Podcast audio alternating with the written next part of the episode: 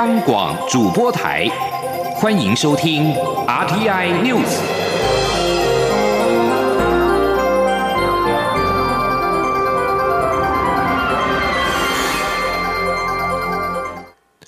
各位好，我是主播王玉伟，欢迎收听这节央广主播台提供给您的 R T N News。今天是二零二一年一月二十号，新闻首先带您持续关注台湾的疫情。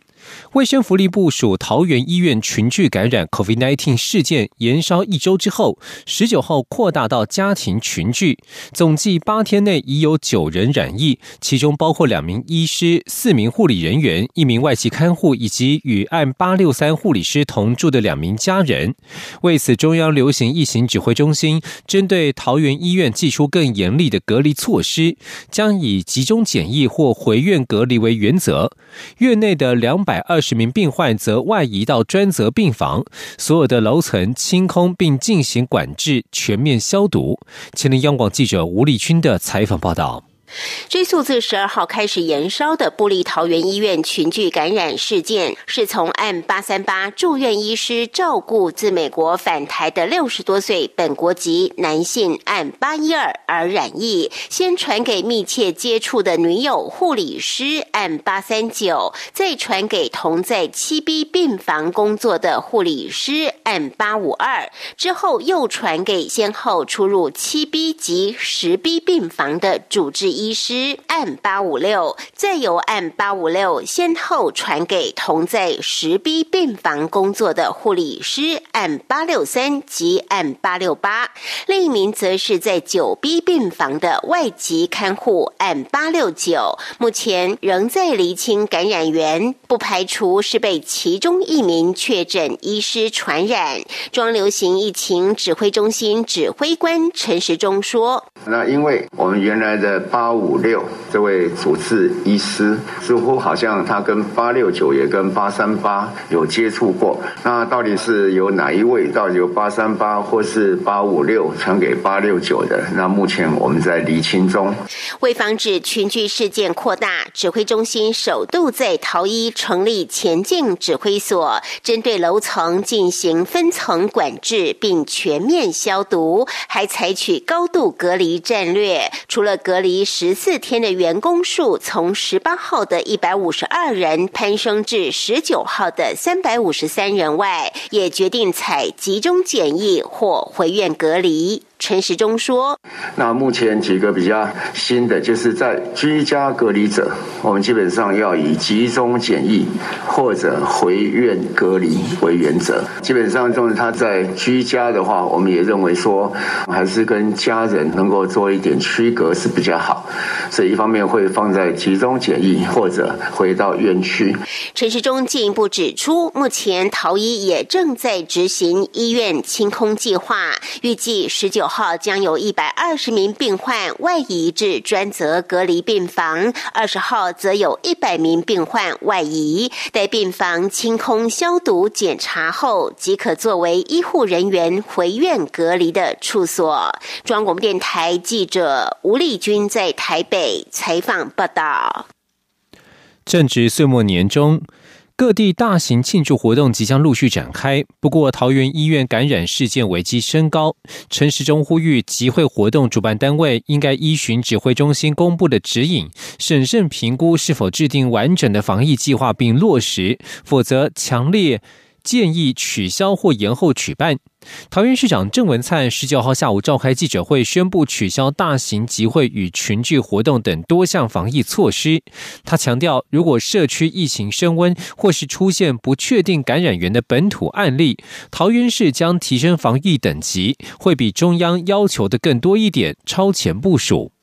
军方人士则指出，国军疫情指挥中心因应现况，已经建议国军官兵应该减少进入桃园地区的公共设施及场所，若需前往，必须采取个人防护作为。而行政院在中央流行疫情指挥中心的指引之下召开记者会之后，在十九号下午宣布停办二零二一年的台湾灯会。新竹市长林志坚在。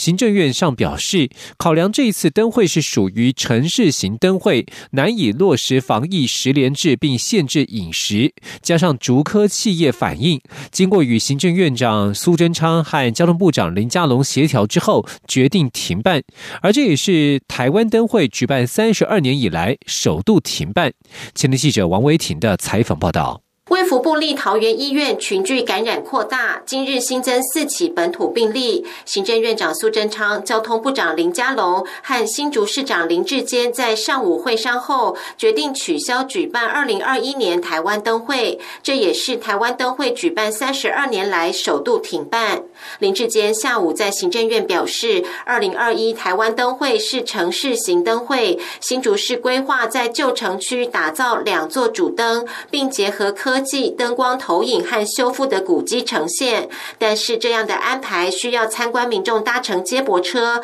且需在巷道排队赏灯，难以落实防疫十连制和限制饮食。加上竹科厂商也忧心，希望市政府考虑取消，因此在种种考量下，做出停办的艰难决定。林志杰说：“我们接到很多在地竹科的企业向我们来反映。”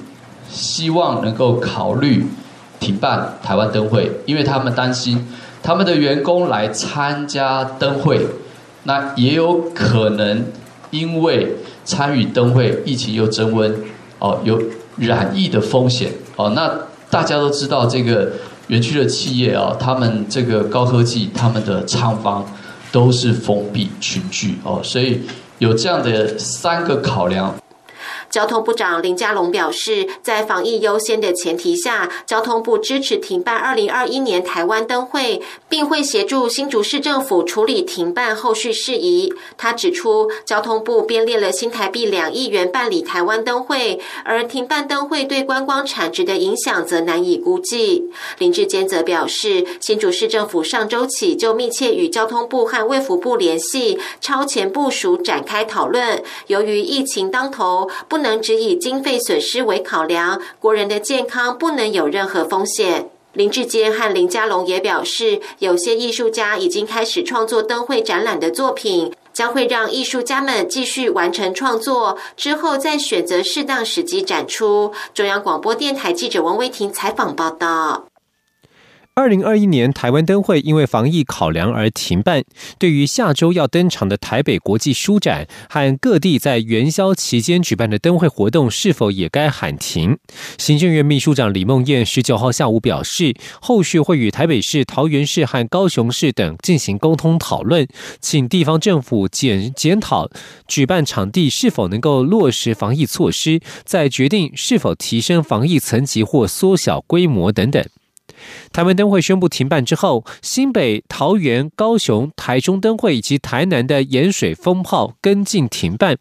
台北灯节续办与否，则需要到今天上午才会做出决定。而原定二十四号举行的扎打台北公益马拉松，已在昨天宣布取消赛事。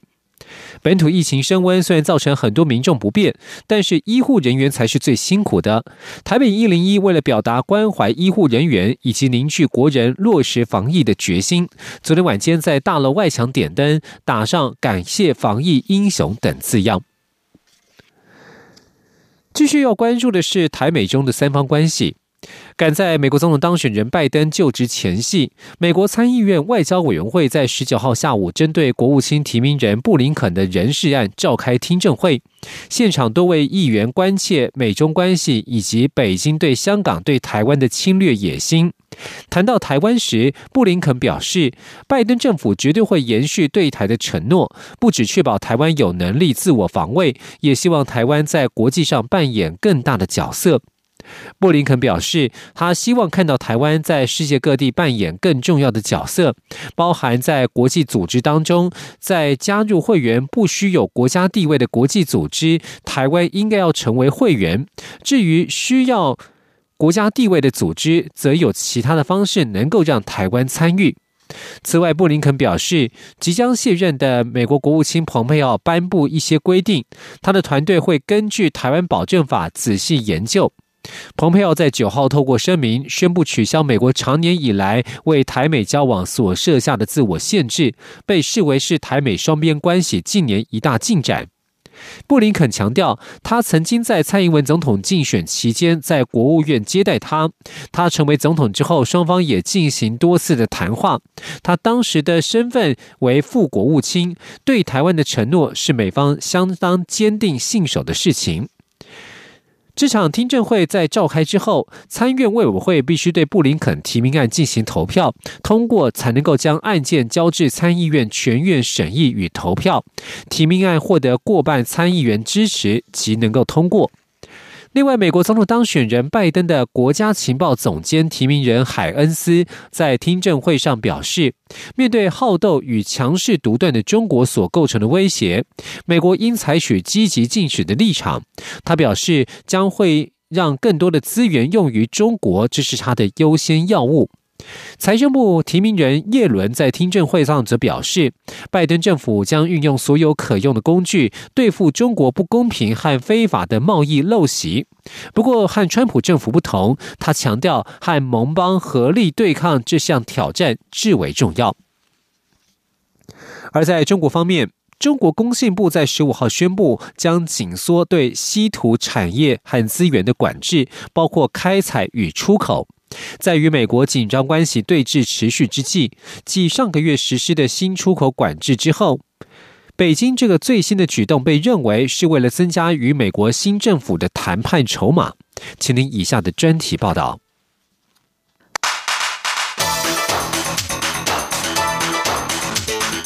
专题报道。中国掌握全球过半稀土资源。工信部在十五日公布《稀土管理条例》征求意见稿，强调稀土对中国传统产业改造、新兴产业发展和国防科技工业进步都具有不可替代的重要意义，必须特殊保护。中国现行对稀土的管理主要聚焦在生产阶段，例如矿山开发、冶炼和分离，而新条例寻求管理整个产业的供应链，包括精炼、产品运输以及出口等。新条例规定，企业有义务遵守有关稀土矿产进出口的管制法规。当局将可以用去年十二月出炉的出口管制法，加强对战略物资流动的控制权。中国工信部表示，已经开始就稀土管理条例征求公众意见，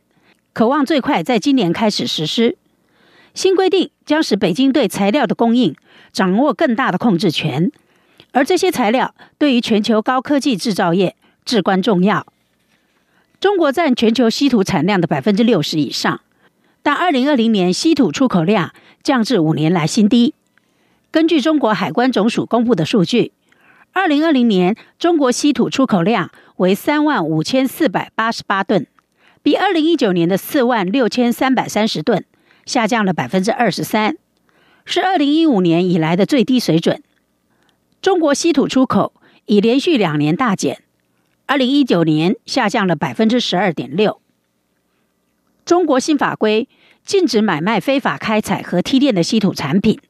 一位产业官员表示，这将有助稳定市场、保护产业和环境的安全。根据新条例，中国将建立一个稀土产品追踪系统，以加强产业链的封闭循环管理。日经亚洲评论报道，一家在日本营运的外国公司主管表示。美国致力于建立合作伙伴网络，在高端科技和其他产业防堵中国。现在必须担心中国当局会使用这些新规定作为报复的工具。稀土是稀土元素和稀土金属的简称，是抗、乙以及蓝系元素共十七种元素的合称。中国的稀土蕴藏量占全球的百分之三十五至百分之四十，产量则是高达全球六成以上。稀土经提炼为有色金属后，可应用在冶金、石化、玻璃、陶瓷、基础电子材料以及通讯、电脑、医疗、光电、能源材料、电动车、航太科技、无人机和飞弹等尖端科技领域，因此成为中国对抗西方国家的战略筹码。中国认为，稀土是他们在国际外交领域取得优势的战略资源。也不时拿来作为威胁工具。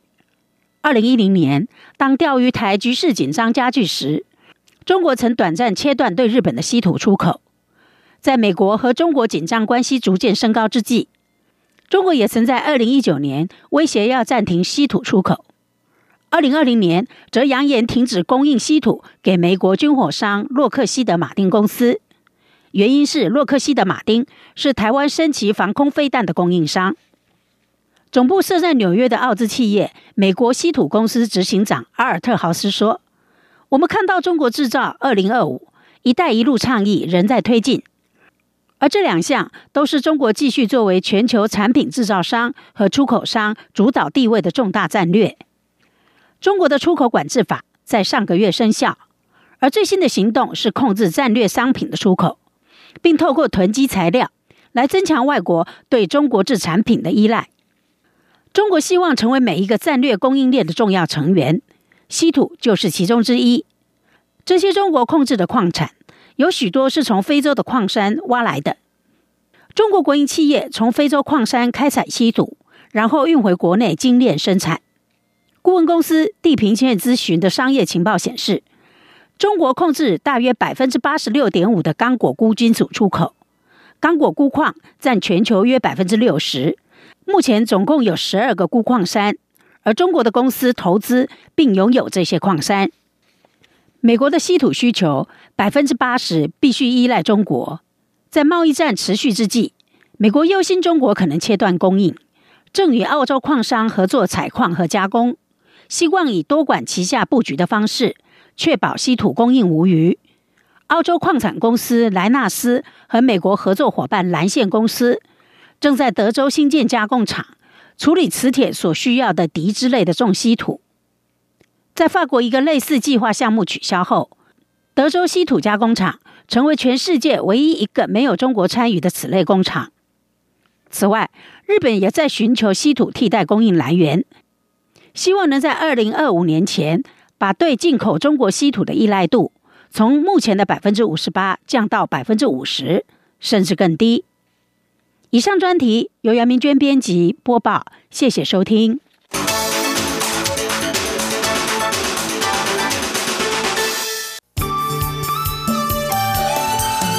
是阳光，像台湾之光穿透世界之窗；是阳光，像神鹰翅膀环绕地球飞翔。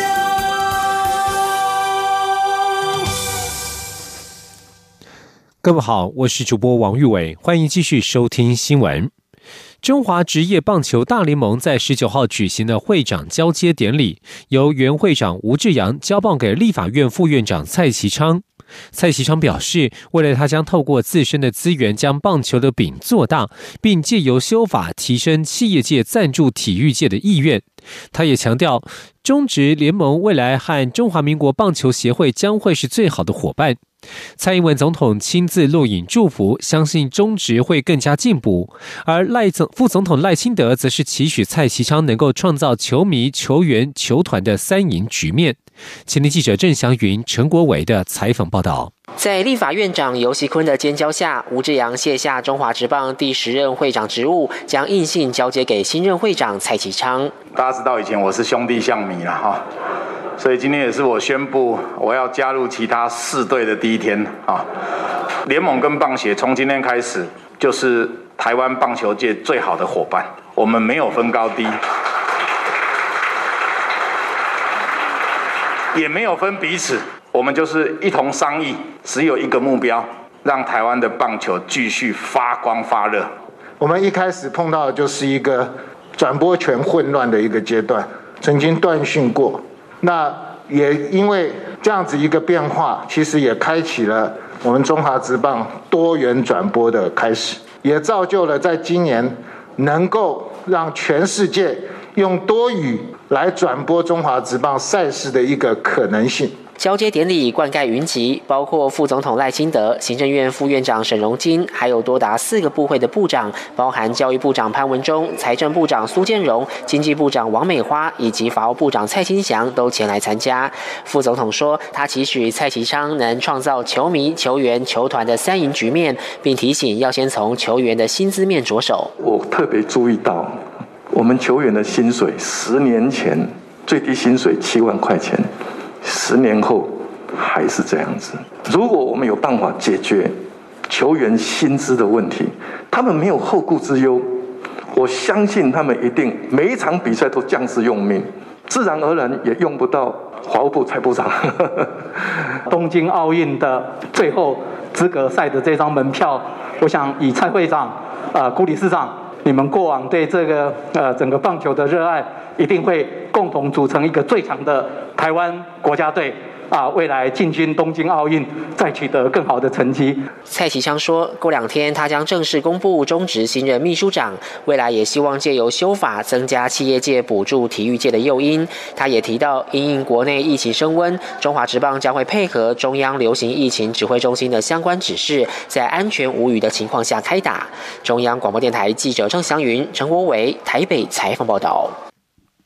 农历春节即将到来，不少民众会在年前换新钞讨喜气。台湾中央银行在十九号公布金牛年年节新钞兑换，于二月三号开始兑换到二月九号，共五个营业日。在台湾的四百五十四家的银行分行和邮局都提供新钞兑换。央行也提醒民众不要过度兑领，以免没有使用又回存到央行，真的很可惜。请听。央行发行局局长施尊华表示：“不要过度的兑领了哈，因为新招啊一提领出去了，哎，就会变成了流通的钞券，不管你有没有真的使用，因为它已经拆封了嘛，啊，就会变成了啊啊已经流通的钞券。我们的经验每年呢都是如此，一过完农历年放假，有大几大几的钞券啊就从银行又回存回来了，有些钞券几乎都是全部连号的哟。”啊，都表示民众根本没有用，他就存回来，有点可惜了啊。每年在农历年前，也就是尾牙到除夕期间，因为民间发放年终奖金、压岁钱以及采买年货、新衣等需求，现金需求大增。央行也会在此时公布新台币通货发行余额，也就是央行发行并且在市场上流通的钞券及硬币量。虽然近几年政府推动行动支付，用手机就可以付款的各种配兴起，但去年农历年前银行最后一个营业日的新台币通货发行余额仍然创下新高。央行预估今年农历过年前通货发行余额可能达到两兆九千七百亿，挑战历史新高的三兆元。央行也强调，钞券都已经准备好，民众适时提领讨喜气，就不会浪费国家的。印钞资源，继续要关注的是劳动权益。根据劳动部的观察，台湾劳工普遍对于自身劳动意识薄弱。劳动部认为，如果要提升国人的正确劳动观念，应该要从小开始扎根。但是，教师培训的过程当中，并未强调劳动意识，所以今年提升劳动教育师资研习营对象，除了公民老师之外，也开放其他的类科，如国文、历史和地理等教师参与。前天记者杨文军的采访报道。劳动部表示，鉴于学生于学习阶段有触及劳动相关课程，教师对于劳动领域相关议题有积极汲取的需求，因此自二零一七年起，和教育部国教署公民与社会学科中心合作，邀集高中职的公民老师办理提升劳动教师师资研习营，目前已经有超过两百二十名老师参与。劳动部劳动关系司司长王厚伟指出，二零二一年将扩大和公民与社会学科中心与技术型高级中等学校公民与社会学科中心合作，为了应应教师的需求，研习对象除了公民老师外，也开放其他类科，如国文、历史及地理等教师参与，以有效提升学生的劳动概念素养。他说：“我们劳工朋友的认知、认识，好，那这个部分呢，就得要靠教。”好，那我们这样上完以后呢，我们发现非常好，所以我们今年要把再扩张出去。那我们也发现了，除了公民老师之外，哈，我们的什么古文老师、跟历史老师、跟地理老师啊，也他们对这也有兴趣。只要每一个高中生或国中生在念书的时候都懂、都听过，脑海中有个概念。王厚伟表示，透过研习，将可让教师了解当前重大劳动事件，如罢工、外送员劳动权益等所涉及的劳动权益议题。研习过程中，也会讨论及设计相关的劳动教案，提供教师于课程中运用。参与教师皆反映，对其授课传达劳动概念有极大帮助。劳动部强调，要升职劳动意识及劳动权益保障，学生阶段是非常重要的关键。因此，未能真正深化校园教师与学生的劳动意识，未来将持续透过检视教科书、编制劳动教育补充教材、设计制作劳动教教育桌游、入校表演劳动舞台剧、举办大专院校劳动权益巡回座谈会等多元方式宣导劳动概念。同时，也将与其他部会共同合。作办理推动提升劳动观念方案，从校园到职场，全面性的建立国人正确的劳动概念。中央广播电台记者杨文君台北采访报道。农委会渔业署在十九号晚间表示，台湾搜救渔船已经登上失联了二十一天的苏澳级渔船“永裕星十八号”，但是舱内没有见到任何的船员。台湾协助搜救渔船将会拖带船体返回台湾。永裕星十八号去年十二月三十号在中途岛东北方约五百二十七海里处失联，渔业署在今年一月一号接获通报之后持续搜救，船上有一名台湾船长、九名印尼渔工。渔业署指出，十二号下午曾经协助拖永裕星十八号的台湾脱救渔船。十九号，透过前一次投掷在永裕星十八号的渔船电子浮标寻获永裕星十八号，并且派人登船查看，但是仍然没有见到船员。搜救渔船已经再次拖曳永裕星十八号，计划将船拖回台湾。渔业署统计，从一号启动搜救到十九号傍晚五点为止，累计协调八艘台湾渔船前往搜寻，且海巡署巡护八号已出发航往失联海海域。美国檀香山搜救中心则是派出三十三架次的定义机及海军一艘次协助搜救。继续将焦点转到国际间。